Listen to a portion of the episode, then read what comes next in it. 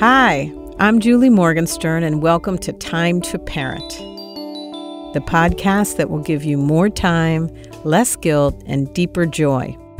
This week, I talk with Diana, a mom who prioritized connecting with her kids over time spent organizing.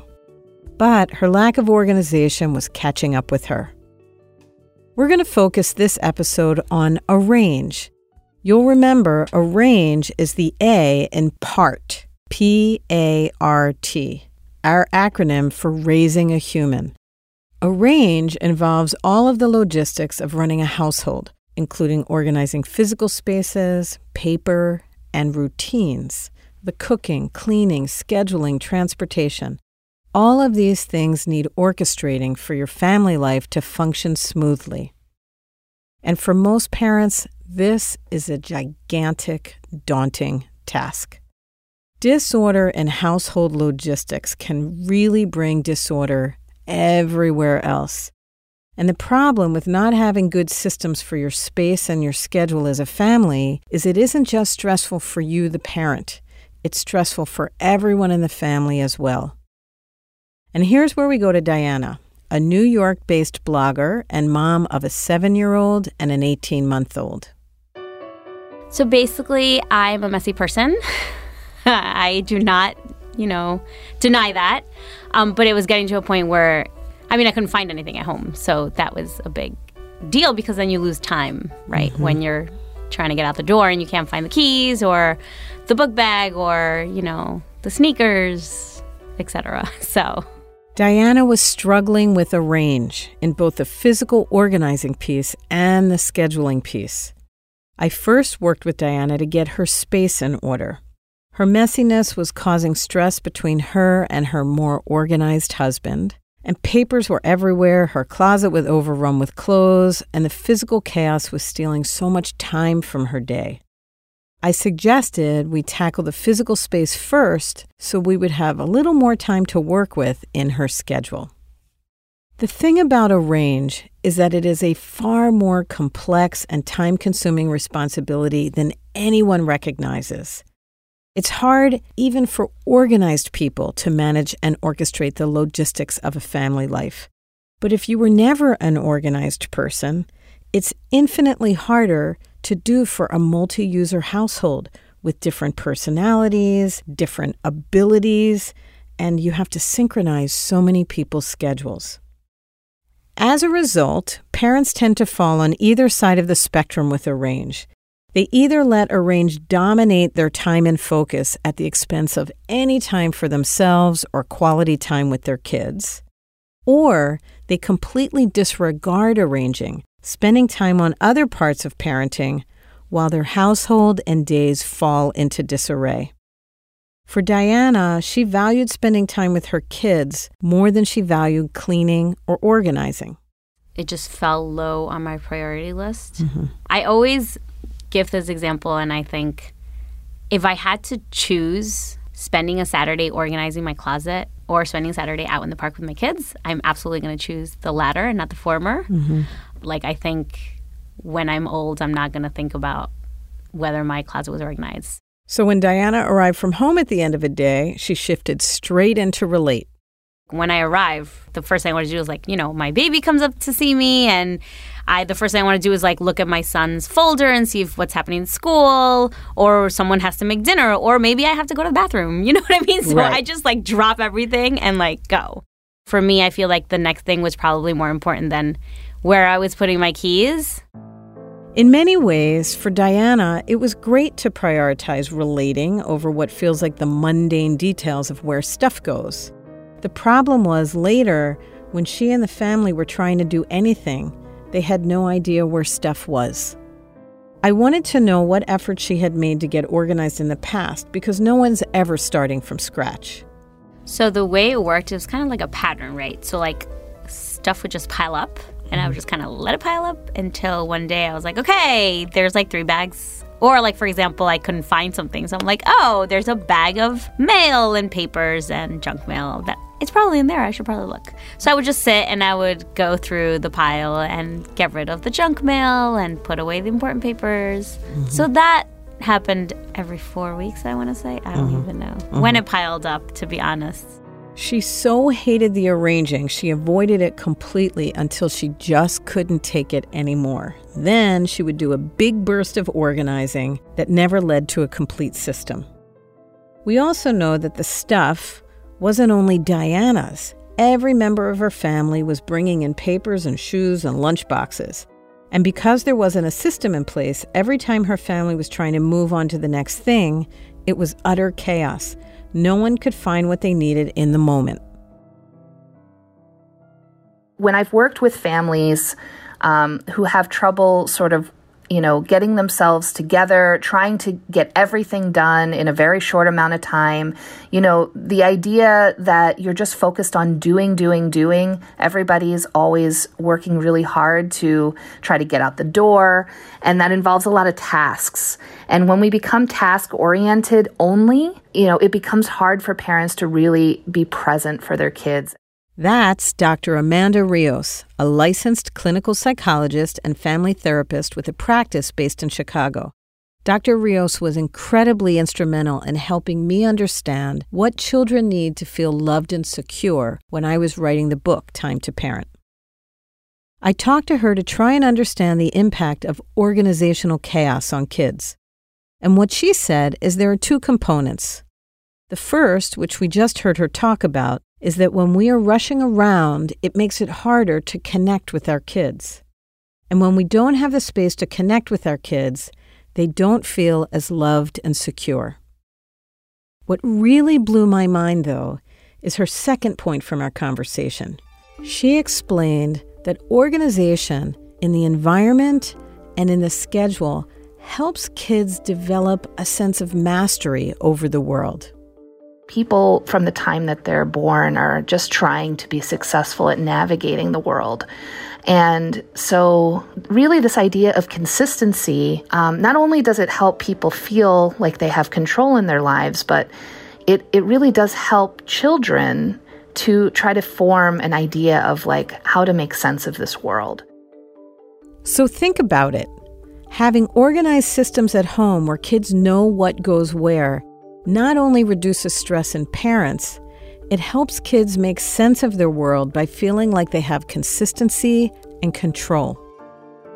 While taking time to set up systems to find the scissors may feel like a mundane concern, the truth is the infrastructure of the household and maintaining it together is a way of showing our care for each other. If you think about it just in a natural way, when people are interacting with each other and they're feeling happy and they're feeling support, they feel encouraged to keep going. It instills hope, it instills a work ethic. Um, it makes people feel like there's something bigger than themselves. And having systems that everyone honors is essential for kids to feel they are part of something larger than themselves. It's how families support each other's collective goals. And that's where physical organization and time management meet. Because if a child is looking for scissors and can't find them because someone in the family didn't put them away in the right spot, then it's obstructing that child's goals of completing an art project or getting something done for their homework. The physical disorganization is affecting their time. So, Diana and her family needed to get ahead of the chaos. They needed to create a system that tamed the physical clutter so that they could take back their time. And in my mind, I'm like, obviously the olive oil goes in the bottom thing and obviously the baking stuff goes on the top thing. And then one day like my husband will be like where does this? And i'm like obviously it goes up there. But i realized that you know it's not like i've sat down and like told him where in my mind things go and where they actually go. I told diana that she needs to think of her home as a multi-user system She's not the only person who needs to know where things go, and she's not the only one responsible for managing her home. When you design a system for a family, it can't just work the way one person thinks. It should be simple and easy for everyone at every age to maintain. So I gave Diana a different way to think about organizing the rooms in her home so that everyone could find what they need when they need it. One of the things that really struck me about what you said that I loved, um, because I've been in this setting and I totally got it, was um, to think about arranging a room like a kindergarten classroom mm-hmm. because a kindergarten classroom like has everything has its place mm-hmm. all the time and all the kids know that when they play with X toy, the X toy goes in its place. So that totally helped me yeah. because it was like it was like a visual, right? Like, oh, pens go here. Unopened mail goes here, like that kind of thing.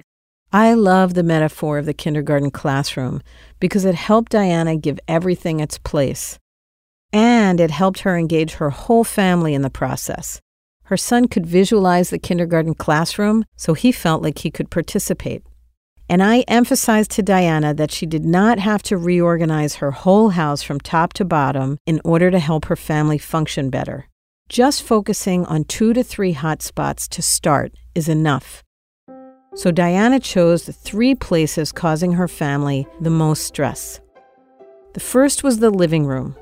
This space served as a family gathering place and also Diana's home office. With piles of paper stacked everywhere, it made it very hard for the family to relax. I told Diana to get beautiful containers to catch that paper clutter exactly where it landed. That way, her information was at her fingertips during the day when she worked, and the space could instantly become a peaceful, relaxing environment at night. We now have like a designated desk where like the mail goes. Um, you know, the drawers, like I know where the pens and the pencils and the markers and the dry erase markers, etc., go. The second hotspot she focused on was her son's room.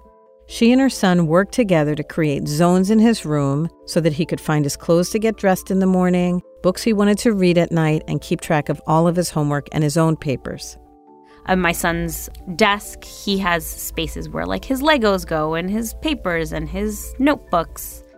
The third hotspot was her front entry.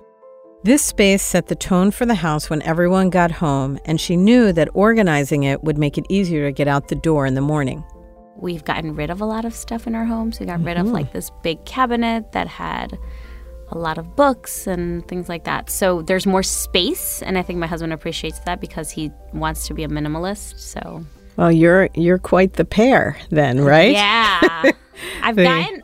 I hope when he listens to this, he will say that I've gotten better. Mm-hmm. so Diana and her family created a system together for a few key spaces in their home. After the break, we talk about how Diana next tackled the family's time.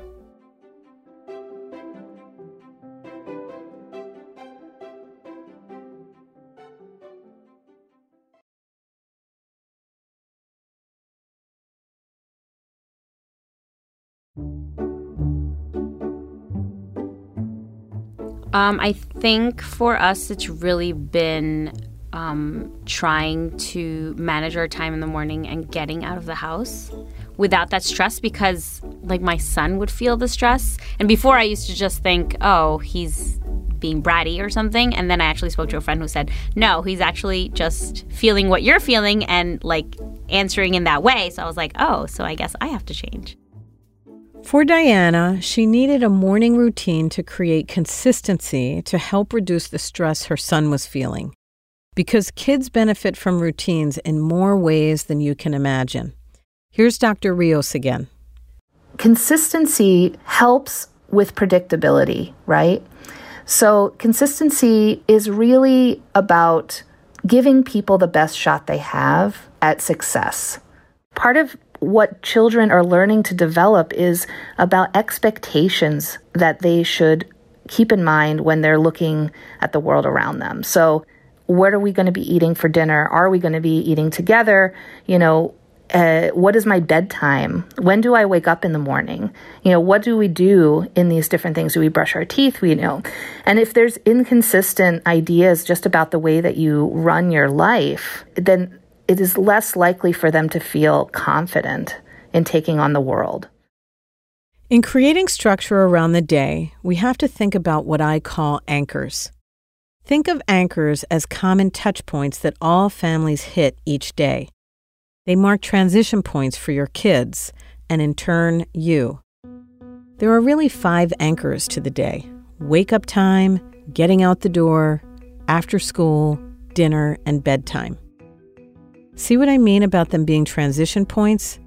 They are times when you come together with your child. They also happen to be ideal moments for connecting and letting your kids know they are loved and valued. Diana was struggling with the morning routine, so let's start with that anchor point. The first step to streamlining a morning routine is to remove everything that can be done the night before. That includes pulling outfits, packing backpacks, figuring out what is for breakfast, for lunch, signing permission slips. The less you have to do from the time you wake up until everyone walks out the door, the better chances you have for a calm, relaxing, nurturing morning. And because we had already created a physical organizing system with Diana, this part was easy. Diana has a system and everything has its place. She and her family don't have to search for the basics the backpacks, the papers, the homework. So now what I've been doing is ever since the new school year started is that at night I always say like, okay, the backpack goes right by the door. Mm-hmm. Okay, where are your sneakers? Are they right where they're supposed to be? Okay, mm-hmm. what uniform are you wearing tomorrow? That's ready. Mm-hmm. So all of those things are out. Mm-hmm. So then in the morning, those are not things we're looking for, which happened a lot last year. Mm-hmm. There was no more scrambling for missing items even the night before because every item had its place. Then, thinking about what Dr. Rios said about consistency, I wanted to help Diana streamline her family's morning routine so it was less hectic and more predictable. And that system also needed to account for moments of connection because mornings set the tone for the whole day. How you wake up really makes a difference, for example. You know, you can wake up and just like everybody's in a rush, everyone's running late, and everyone's just barely trying to eat breakfast. Or if there's something consistent, you can start the day off with some sort of consistent theme of connection for the family. So, saying good morning, it's so simple, but saying good morning, how are you? How did you sleep? You know, even if everything else behind that is chaos, there's still this idea that like we're connected and I care for you. That was Dr. Rios again. And she's right. Something as simple as giving your child a few moments of undivided attention is invaluable to starting the day off right. Diana struggled with snoozing in the morning, which was compressing her morning time. So I told her to wake up even a few minutes before her kids and not dive right into the rush of the morning tasks, but instead to take five to seven minutes connecting to her kids the minute they wake up. Ask them, How did you sleep? What did you dream about? This way, even if things get stressful, her kids can feel connected and valued. As we come to a close this episode, here's what we learned about managing the logistics of your family's life. The value of arrange is that it creates consistency. And consistency is what helps kids feel like they are in control, a developmental necessity. Consistency and routines also free time and energy for the whole family. And that time and energy can be spent connecting with each other and on activities of interest to each person. Here are the concrete takeaways. Don't try to organize your whole house at once. It's not necessary. Focus on two to three hotspots that are creating the most stress. And work with your family to create a simple, multi user system that everyone at every age understands. Think kindergarten. And last, organize your day around five anchors, starting with your morning routine.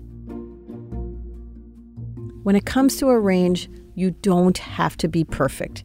We all have to tolerate a bit of chaos when it comes to family life. The goal is to set up just enough systems for the perfect balance between predictability and spontaneity. Happy organizing.